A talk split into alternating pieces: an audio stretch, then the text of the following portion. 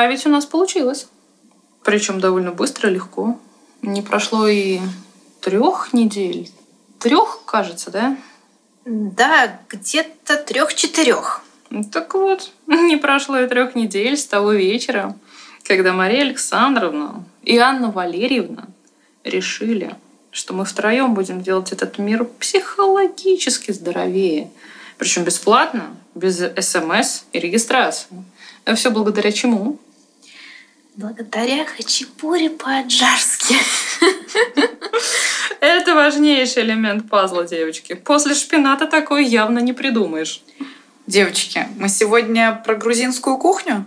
Нет, Лиза, мы сегодня про хлеб и зрелище. Это какие? Такие, ты знаешь, э, с изюмом и 18+.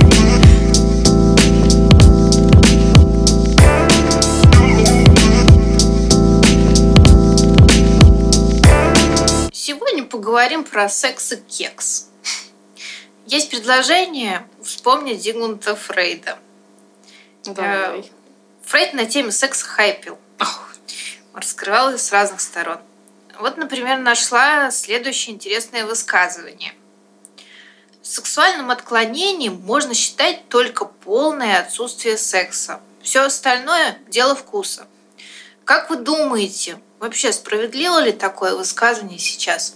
Ух ты, вот это вы, Анна Валерьевна, ухватили Фрейда за, за то самое, за язык, если что я имела в виду. Тема-то, коллеги, довольно дискуссионная. Мне вот интуитивно ее хочется сразу разделить на две подтемы. То есть первая подтема – это когда секса нет временно. То есть, например, Мгм. секса нет из-за длительной депрессии, либо постстрессового, стрессового, точнее, периода после родов. Потому что любые роды – это очень стрессовая ситуация для женщины, не говоря уже о вот этом девятимесячном процессе ожидания малыша. Стресс после выкидыша, возможно. Возможно, после аборта. После таких событий редкой женщине хочется, знаете, сразу бежать и заново заниматься тем деянием, которое причинило ей столько в итоге э, психологического дисбаланса. Можно не хотеть секса в состоянии тревоги. Это свойственно некоторым мужчинам. Там, например, из-за проблем на работе. Можно не хотеть секса вполне справедливо после события, на которое человек отреагировал, ну, скажем так, чрезмерно эмоционально. Причем даже если это внешне было незаметно. Вот, например, смерть собачки или кошечки. Про смерть близких я уже молчу. Или, например, отчисление ребенка из школы или из вуза. То есть события, которые, казалось бы, ну подумаешь, отчислили ребенка из вуза там, или из, из школы, подумаешь, что ты раздуваешь. А уж тем более смерть собачки. Ну, у кого собачки не умирают? Подумаешь, котик отправился на радугу. А либидо-то спит после этого, например, месяц. Потому что котик для конкретного человека это не просто котик, а, допустим, полноценный член семьи, с которым ты лет 10 греческий йогурт по утрам вместе делил, вместе ел, делил Да, ложку себе в рот, а ложку этой наглой морде. То есть вот э, стрессовая ситуация типичная. И в подобных случаях отсутствие секса, э, даже если точнее нежелание этим сексом заниматься, это является маркером наличия этой самой стрессовой ситуации. Но это, безусловно, не является никаким сексуальным отклонением. Это вот как раз-таки тема, когда временно не хочется. И вторая подтема нашей сегодняшней дискуссии – это когда, в принципе, секса не хочется столько, сколько, коллега, его нужно хотеть в мире, где при помощи попы продают не только бургеры, но продают даже какие-нибудь акционные чипсы в гипермаркете. То есть вставили картинку с попы в трусах около стенда, и подразумевается, что недалекий товарищ сначала захочет попу, а потом сразу чипсы. Секс продается, да. Конечно, а поскольку все-таки можно захотеть попу, но ты не можешь получить попу, а чипсы-то ты можешь получить, вот так работает наш, наш прекрасный современный маркетинг. Э, в общем, как можно в таких реалиях, где секс эксплуатируется абсолютно везде, от продажи чипсов до, например, музыки или рекламы какой-то, как можно признаться, что, допустим, тебе нормально и комфортно заниматься сексом раз в полгода? А ведь заниматься сексом раз в полгода реально может быть комфортно. Кому-то. Кому-то может быть комфортно раз в год. То есть, например, ну кому? Э, асексуалам, например, может быть комфортно. Э, асексуалам для, асексуалам, для которых секс является разве что способом размножения, но полового влечения как такового асексуалы не испытывают. Ну, получается, что такие люди обладают низким темпераментом. А сексуал ты имеешь в виду? Да. Э, ты знаешь, вот единого мнения так до сих пор и нет. Кто-то считает, что асексуальность – это половая конституция. Кто-то, что полноценная ориентация, ну, например, как гомосексуальность и гетеросексуальность. Ну, Или точнее, бисексуальность. Да, точнее, скорее, отсутствие вообще ориентации. Да, но тогда нужно еще упомянуть и про гиперсексуальность, раз мы затронули тему асексуальности. То есть это как обратная да. сторона медали. И вот, кстати, девочки, если верить цитате Фрейда, в гиперсексуальности, исходя из его логики, нет ничего ужасного. Ибо что мы имеем при гиперсексуальности? Угу. Секс есть? Есть. Много секса? Очень много секса. Потому что при, именно при гиперсексуальности а, вокруг секса, по сути, строится жизнь. Если мы говорим именно про гиперсексуальность, я это подчеркиваю, а не про вот это, знаете, хвостовство некоторых людей, да мне надо много-много-много. А на деле что мы имеем? Если жизнь человека реально строится вокруг секса, то это, девочки, зависимость. Точно такая же зависимость, как алкоголизм, например, когда ты без бутылки жить не можешь. Просто здесь ты не можешь жить без секса. И если жизнь реально строится вокруг секса, то я согласна с коллегами, с теми коллегами, которые классифицируют гиперсексуальность как расстройство половой функции. То есть это тоже ненормально. Это не является нормой. Угу. Хотя, опять же, если верить цитате, которую привела Анна Валерьевна в начале, Фрейд считает, что это прям самое-самое прекрасное поведение. Угу. Ну, а если посмотреть на секс как на естественную потребность, а, если обратиться к пирамиде потребностей Маслоу, то секс относится к первому, вот самому нижнему уровню потребностей, то есть физиологическому. Угу. Уточню, что вот согласно пирамиде Маслоу человеческие потребности располагаются по уровню от более простых к более сложным а стремление к более высоким потребностям возникает только после удовлетворения потребностей э, более низкого порядка. И при этом подчеркиваю, что любовь находится где-то вот посередине пирамиды. Подальше, подальше секса. Интересно, да? Таким образом, любовь и секс вообще масло разводит. А на самом деле как? Секс без любви – это вообще нормально? Секс без любви ну, секс без любви, конечно, потому что мало людей, в принципе, знают, что такое любовь. Но вот э, стоит ли относить секс к базовой потребности, как это делает масло? Угу. Здесь у меня очень большой вопрос, коллеги. Тут смотрите, какая история. Если человека лишить воздуха, он умрет минут через, ну сколько, 5-6, сколько наши синхронистки, например, держатся. Ну, хорошо, ну, пускай 10. Мне кажется, mm больше 10 без воздуха прожить просто невозможно. Если человека лишить воды, то он, то он, он умрет в лучшем случае дней через 15-16, если я не ошибаюсь, это э, самый большой длительный период сухого голода, зафиксированный в книге рекордов Гиннесса. Да, где-то так, наверное. Если человека лишить еды, то он протянет несколько недель. Сколько именно, зависит от процента подкожного жира. Без сна человек тоже долго, в общем-то, не протянет. А без секса живут годами. Угу. Да, коллеги, есть люди, которые годами живут без секса, и причин на это очень много. Я уже молчу про то, что подростки живут, там, дети без секса живут. Но есть же еще люди, точнее, знаете, в хороших семьях дети живут без секса, скажем так, очень долго. Есть же еще люди, которые живут без секса, например, из-за целебата, из-за религиозных убеждений. То есть, например, в некоторых религиях вдовы всю жизнь носят траур по мужу, даже если их муж ушел, когда им было лет 20. То есть у них таков обычай. И живут же, не скажу, что прекрасно, но живут.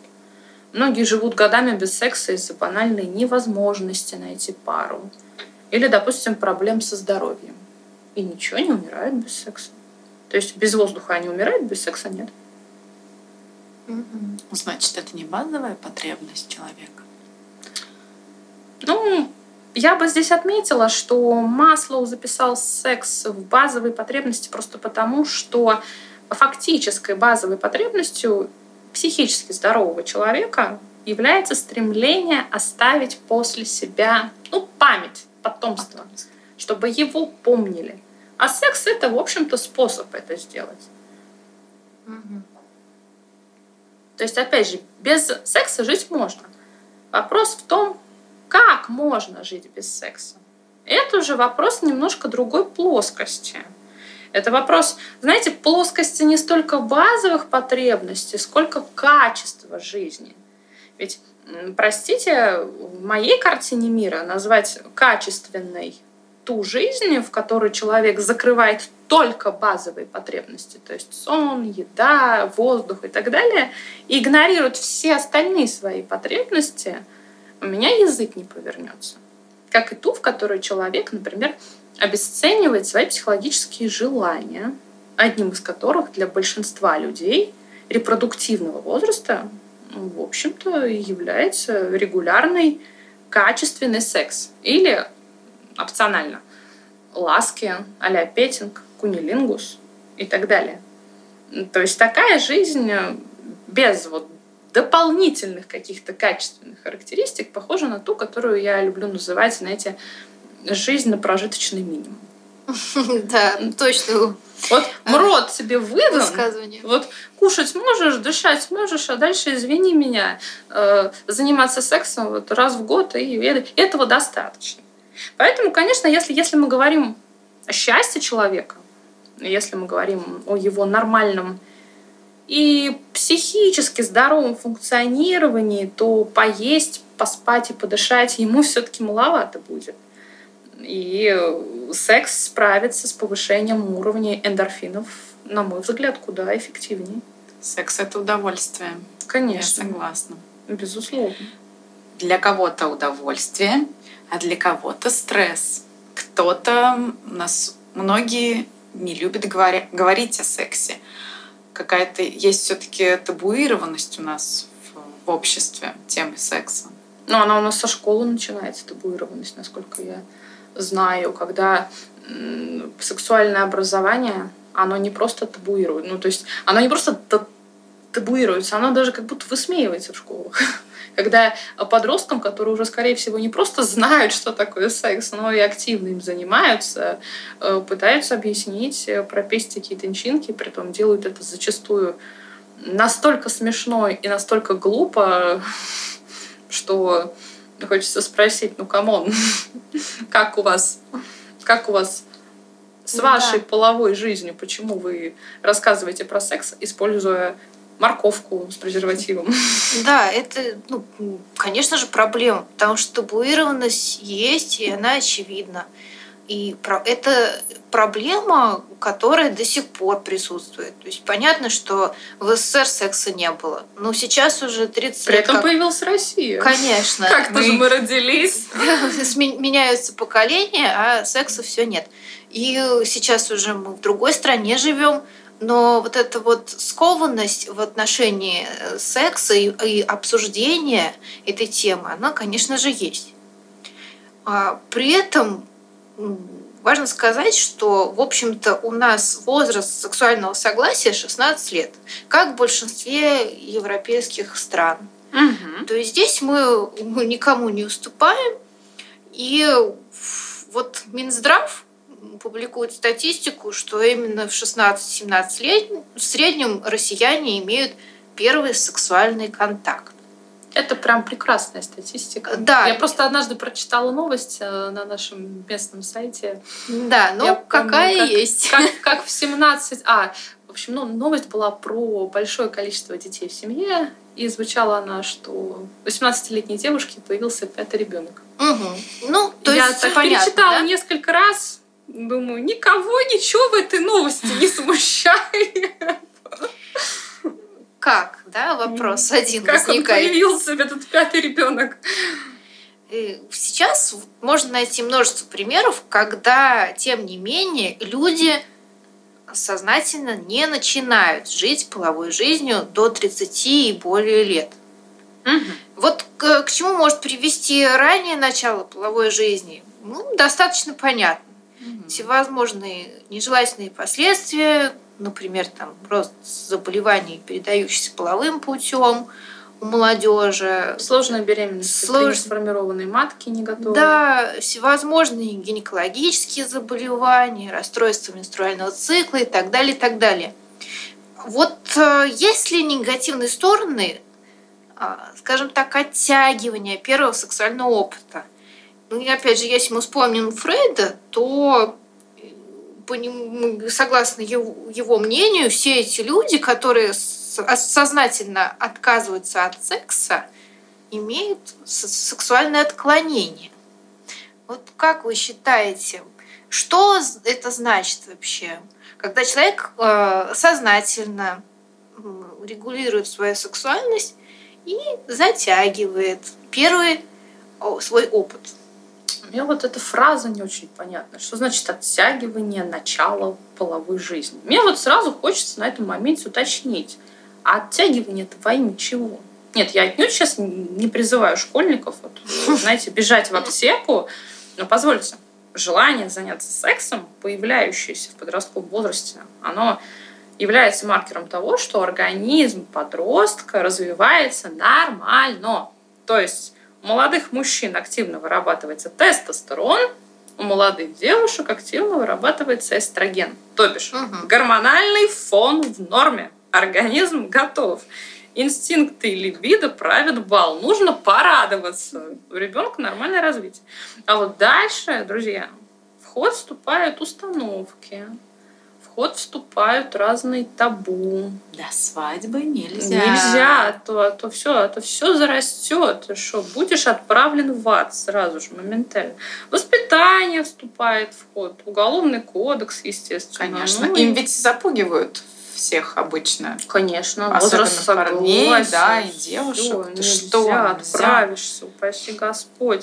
Ну, либо какие-то, знаете, сложности с выбором партнера. Причем, как правило, эти сложности, они тоже так или иначе связаны с интроекциями, которые родители, возможно, случайно передали своим детям. Мгм, да. Не всегда они связаны с внешностью. То есть, допустим, мы не всегда можем сказать, что вот эта девочка оттягивает момент начала половой жизни, например, из-за того, что там она полная. Нет, и красивые девочки стараются. Да. Даже, даже вступив в отношения, вроде уже как поцеловавшись, все. Ну нет, нет, нет, не могу, что-то в голове переключивает, перещелкивает вот так вот, и девочка сливается, потому что страшно. Возможно, потому что стыдно.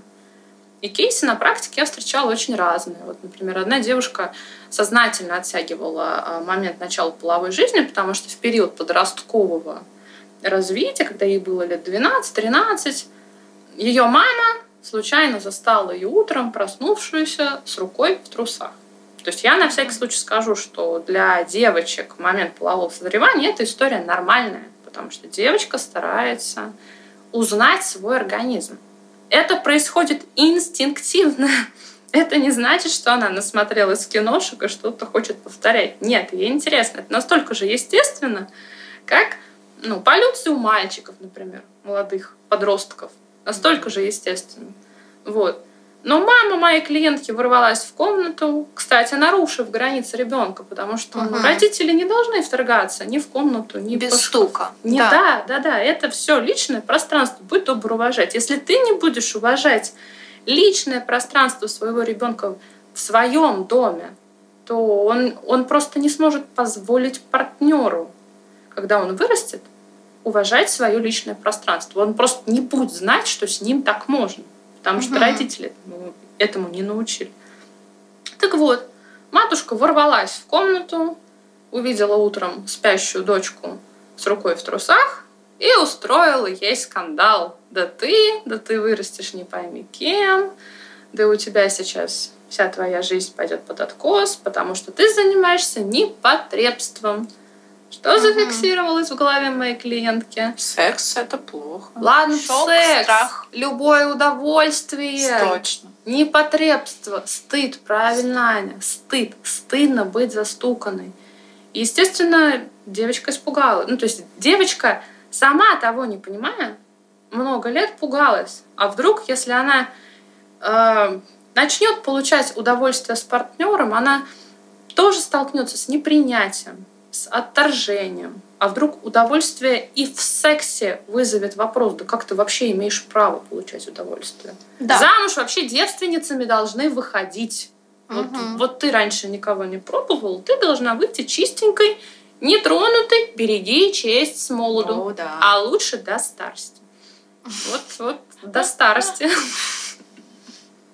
То есть, получается, секс – это что-то стыдное, но одновременно притягательное. притягательное и приносящее удовольствие. Э, и тут вот, конечно же, голос мамы внутри человека звучит очень громко. Конечно. И не может человек допустить удовольствие вообще в свою жизнь. Да, потому что для такого человека, э, вот знаете, когда вроде как хочешь уже подойти к сексу, ты испытываешь стресс, да. фрустрацию, вспоминаешь про этот вот случайно поставленный запрет на получение удовольствия, запрет быть счастливым. Опять же, запрет качественно, ну, то есть жить полноценной, качественной жизнью, в которой, как мы обсудили вот буквально несколько минут назад, должны присутствовать не только базовые потребности, но еще и потребности, те, которые приносят банальное психологическое счастье. Ну, получается, что вообще тему секса особо не с кем обсудить. Не с кем. Есть... А с кем ты ее обсудишь? С мамой, которая врывается в комнату и говорит, ох-охо, как у тебя? Да. Почему у тебя сына пятна на... Да ты что, не знаешь, почему у тебя пятна? Почему у него пятна на постели? Серьезно? Тебе показать как?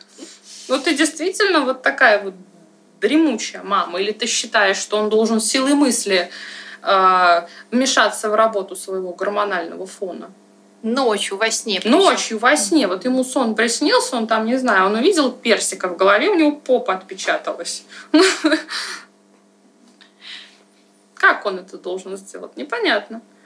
Вот Аня ну. сказала, что секс обсудить не с кем. Это да.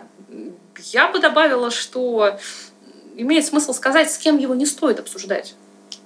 Да, с подругами, например. С подругами или с персоналями, которые преподносят свой э, ценнейший сексуальный опыт, опыт как уникальный, да, как уникальный, истинно верный. Причем даже если они сами понимают, что они что-то сделали такого, что, знаете, делать, может быть, и не надо было бы. Но поскольку они сделали, и поскольку подруги уже об этом опыте знают, то нужно, чтобы все вот через вот это вот прошли. По сути, секс нужно обсуждать с теми, с кем он у вас есть. Вот это прям самый прекрасный выбор собеседника. То есть с партнером своим. Конечно. То есть э, секс, секс обсуждают как процесс с теми, с кем этот процесс общий. Вот, допустим, если, не знаю, Логично. у Вити и Саши есть общий секс с Дашей, вот имеет смысл обсуждать секс. Ну, это какая-то экзотика уже. Это как минимум делиться опытом. Хорошо, если, не знаю, у Кати и Вики есть общий секс с Ромой, вот, вот имеет смысл обсуждать. Потому что если вдруг Катю слишком сильно будет устраивать секс с Ромой, я боюсь, что Вика тоже захочет попробовать. Что там такого волшебного? Ну, такой риск однозначно есть. Безусловно. Да, ну, почему с партнером все-таки так сложно обсуждать секс? Наверное, тут играет роль фактор доверия И я не говорю о том, что вот там ты выходишь замуж, и ты не доверяешь мужу. Просто в какой-то момент каждая девушка хочет сделать приятное своему любимому. Хочет понравиться. Хочет понравиться, угу. хочет э, показать ему, как ей нравится этот процесс, как он ее удовлетворяет. И немножко получается, когда это реально не так, чуть-чуть угу. даже, если не так, она завирается. То есть э, вроде секс был, вроде хороший, но, допустим, она не кончила. Но ну, сказала, она сымитирует Она сымитирует и скажет, что да, это было великолепно. И тут начинается, если она вовремя не остановится, начинается угу. снежный ком, который да. доводит до того, что в итоге ей что-то не нравится, но сказать она уже не может своему партнеру, потому что она до этого несколько лет или там, пусть даже меньше, но говорила, что все хорошо. Угу. И когда приходит к этому, вот тут уже возникает непонимание. Да, здесь это проблема. И причем такая объемная проблема. А, получается так, что партнер уже ожидает от другого партнера определенную реакцию, потому что его-то действия повторяются, а ведь мы же все равно основываемся на своем опыте. А, и видя там положительную реакцию на его предыдущие действия, а, он, соответственно, воспроизводит эти действия в дальнейшем. Он думает, что его что женщину все устраивает. Конечно, да. он же старается наоборот доставить удовольствие партнеру. А, и это логично, что он выбирает именно те э, наборы действий, которые имели положительный отклик. Ну, тут-то мы вспоминаем, что... Отклик по... был сымитирован. Отклик был не совсем правдивый. И действительно, это получается снежный ком. А, с одной стороны, есть конкретное замалчивание э, того, что не нравится, а с другой стороны, есть полное непонимание вообще происходящего. Как это разрешить? Ну, разрешить это можно только правдой. Буду банально. И, Но да. всем ли она понравится? Это правда. Когда ты да. захочешь сказать своему партнеру, неважно даже, девушка это будет, или наоборот, мужчина скажет о каких-то своих переживаниях и о том, что ему не нравится. Да, конечно, это может быть не только стороны женщины. В общем-то, одинаково и мужчина может быть не совсем доволен своей э, жизнью сексуальной. При этом он может э, понимать, что партнерша его не, готова к определенному да, сексуальному поведению. И здесь, конечно же, у него тоже будет нарастать это самое недовольство. То есть э, они вроде бы пытаются подстроиться друг под друга, но дают настолько некорректный отклик, что это подстраивание получается как какофония. То есть это неровная симфония, да, где э, все выверено и красиво да, звучит, а здесь какой-то шум, причем он нарастающий, и это не может не сказаться на вообще отношениях. Какой будет итог? Непонятно. разрыв, скорее всего, или большая ссора, большое непонимание, и что будет дальше? Конечно же, это следствие действительно невыстроенных отношений. То есть э, секс не может быть причиной э, разрыва. Нет, не может. Нет, это одно из э, проявлений. Это действительно показатель того, что партнеры не умеют а, выстраивать друг с другом отношения, не умеют разговаривать, не честны друг с другом. В том числе и в этой сфере.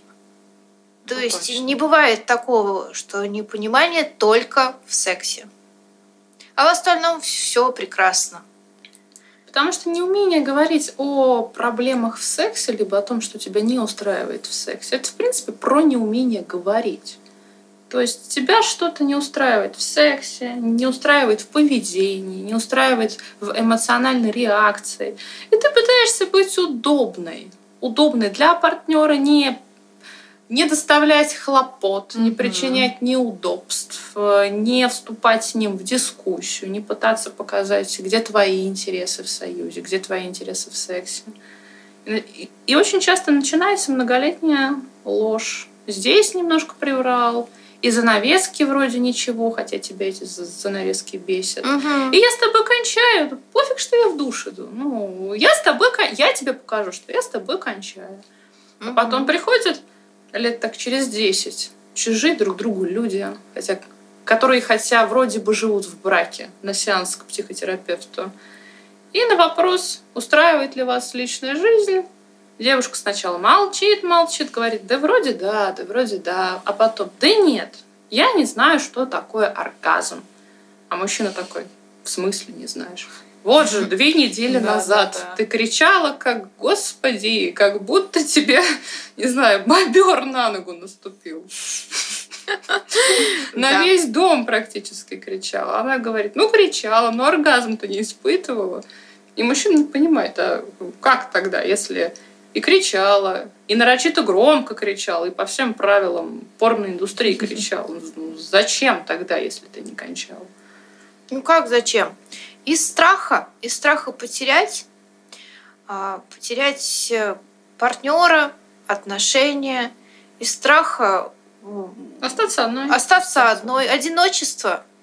Э, Причины-то очевидны. Тут мы возвращаемся к самому главному, к самооценке. Да.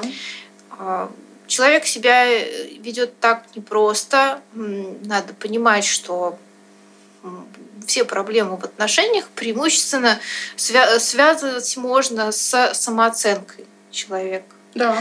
Она должна быть не завышенной, не заниженной. Она должна быть адекватной. Адекватной самооценка должна быть. И э, важно видеть не только себя, но и партнера рядом. И, естественно, когда человек видит в себе ценность, он не будет свои интересы убирать в долгий ящик далеко куда-нибудь.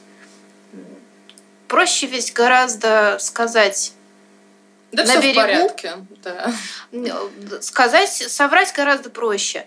Но когда ты Лучше лучше, сказать это в самом начале. Это дает, берегу. знаешь, небольшой профит в моменте. Вот Да. ты вроде бы чуть-чуть удобен, и здесь Да. чуть-чуть удобен. Но человек-то тебе верит, особенно если он не допускает мысли о том, что ну, партнерша может врать. Он-то думает, что все в порядке, человек тебе верит. А ты, по сути, здесь чуть-чуть приврала, желая быть удобной или удобным, потому что врут иногда мужчины. да, Тут Да. чуть-чуть приврала. И ты знаешь, вот 10 лет по чуть-чуть. 10 лет, сколько. пускай даже не каждый день, пускай даже раз в неделю по чуть-чуть приврала или приврал. И вот он, пожалуйста, ком, который потом приходится не столько долго, сколько очень больно разгребать. Потому что приходится признаваться и как-то объяснять, а зачем. А зачем, правда? Зачем брать? А потом мы слышим известную фразу, которая у многих женщин на устах.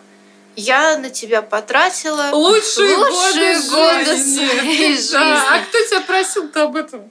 В общем-то, да. Или я ради тебя столько терпела?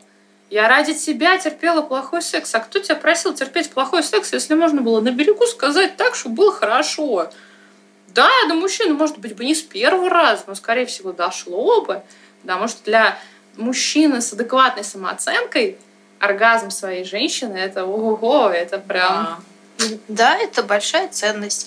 Ну, И это очень большой миф, кстати, что мужчины в сексе вот только эгоисты. Им важно Нет. только кончить. Нет, то, что они кончают, это, ну, сложно мужчине не кончить, если уж мы говорим на чистоту.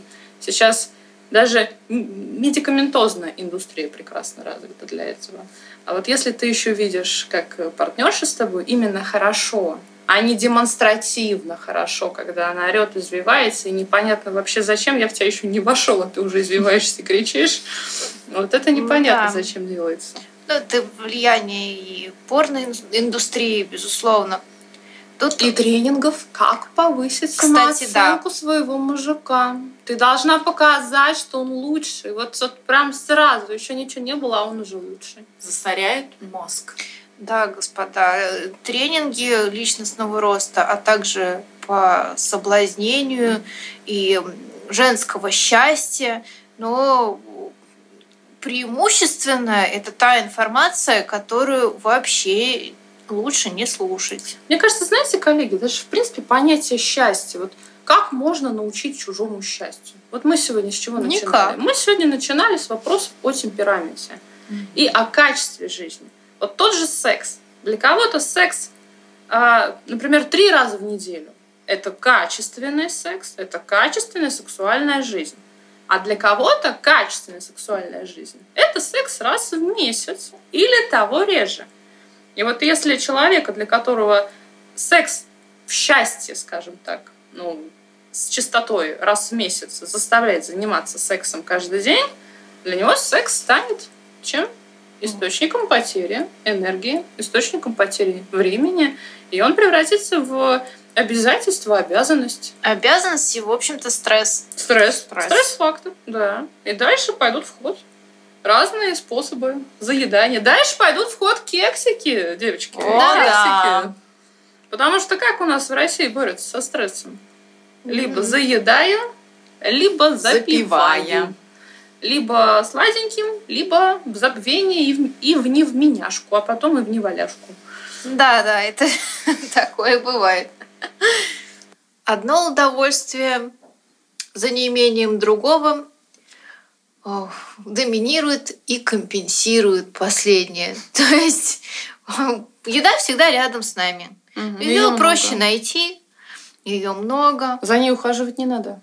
С ней не надо выстраивать отношения. Работать над отношениями. Она сама готова. Вот там тебе уже в составе все прописали, сахар, жиры и прочее. Да. Они готовы войти, так сказать. Да, Да. ее не надо добиваться, и ее не надо слушать и так далее. И в какой-то момент ты оказываешься дома среди фастфуда и понимаешь, блин, Среди чипсов, которые, Среди помнишь, по чипсов. акции с попой рядом около чипсов. Ты вроде как хочешь вдуть попе, а получается, что чипсы вдувают себе. и все, и ты понимаешь, что ты и одна, и вроде бы и Или несчастлива, один. потому Один. что мужчины тоже заедают. Да, И- да, и да. заедают, и забивают. удовольствие ты от еды получил или там от выпивки получил, а на утро ты просыпаешься и понимаешь, что ну да, это было то удовольствие, а, а сейчас ты один, ты нет рядом человека какого-то близкого, может быть, любимого и так далее. Одни лишние килограммы Да. при тебе всегда. Я, кстати, в принципе, знаете, вот я мне, мне очень сложно понять, как можно получать удовольствие от объедания. Ведь э, что ты испытываешь? Желудок растягивается. Ну, все. Или это тот процесс, когда пончик где-то там во рту в оральной стадии переходит. Ну, конечно же, тот вкус, тот короткий момент, секунда, Мгм. две, когда ты... Пять секунд во рту, пять лет на попе сразу хочется вспомнить. В общем-то, да.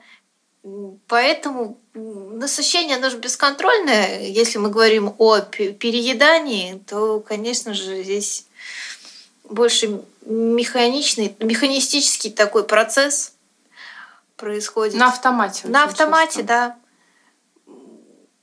И, и часто эти мысли негативные заедаются просто. В какой-то момент ты понимаешь, а, точнее, ты сталкиваешься с ситуацией, когда ты хочешь условно попу, берешь чипсы.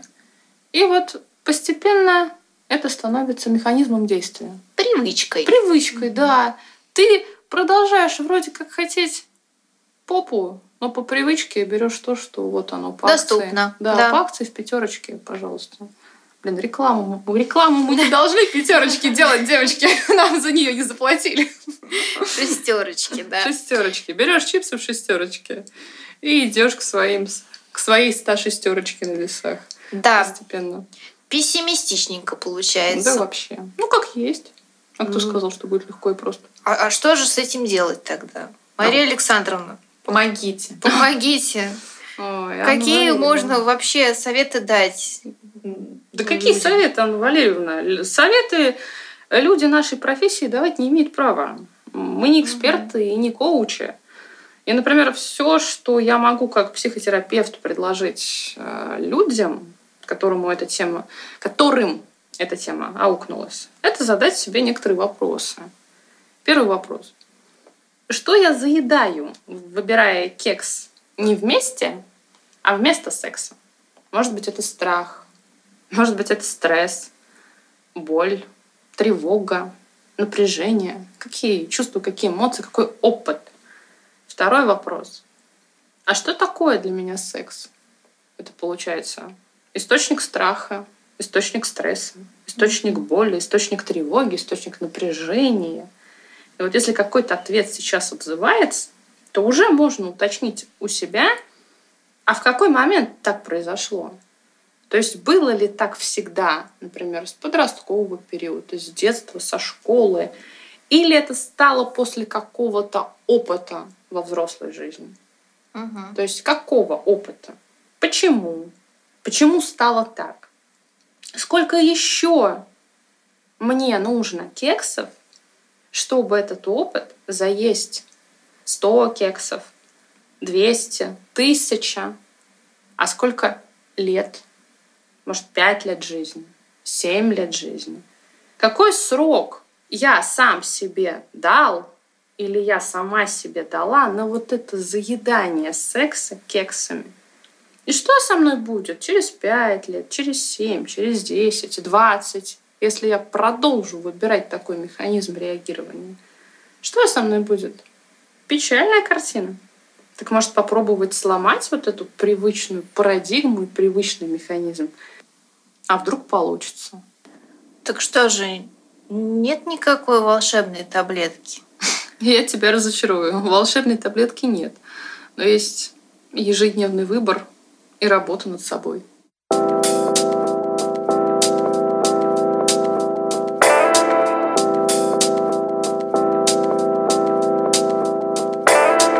Сегодня мы разбирали тему, на которую тебе не с кем поговорить откровенно. Подписывайся на наш телеграм-канал и высказывай свое мнение в профиле «Ты знаешь подкаст» в Инстаграме. Ссылки внизу. Это был подкаст «Ты знаешь».